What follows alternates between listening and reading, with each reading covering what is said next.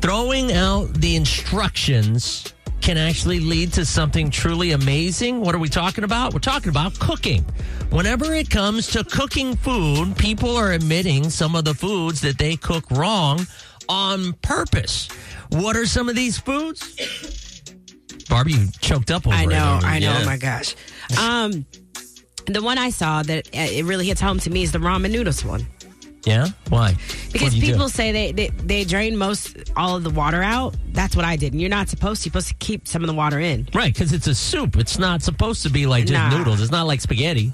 You know? no, I like all of it out. Put my seasonings in, and then you know then what? mix What- it up, and then put some cheese in So do you eat it on a plate or do you eat it in a bowl? in a bowl. Okay.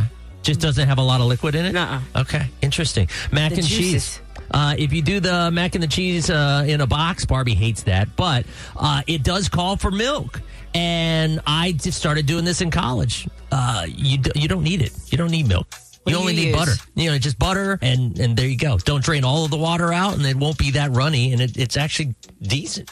Yeah, the one I was like, ugh, was the French fries. When you know most people like them crispy, but some people undercook their oh, fries. I hate undercooked Yeah. fries. Uh-uh. Like that just sounds No disgusting. way. I will say I saw a TikTok video and they were like putting uh, French fries in a waffle iron and it was the weirdest thing. They cooked the French fries, then they put it in a waffle iron, flattened it out, then they put a burger Yeah, patty I on saw it. that. Did you see this? Yes. And then they made a burger and then they put another waffle fry waffle on top of that and it was a waffle fry burger.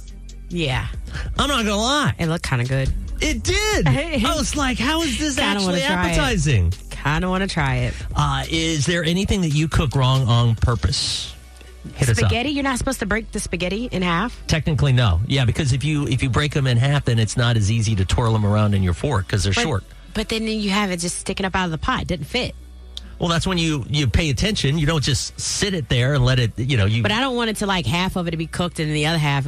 I don't, you need to all cook at the same When's the time. last time you cooked spaghetti? I know you don't eat carbs or anything like It's that. been a while. Obviously, yeah, it doesn't take that long for the spaghetti. I just to, break it automatically and just throw it in Mm. there. disrespectful to it. Okay. uh, hit us up 833-685-9595. You can hit us up with a text. How is it that you cook food wrong on purpose? And honestly, that's how it should be.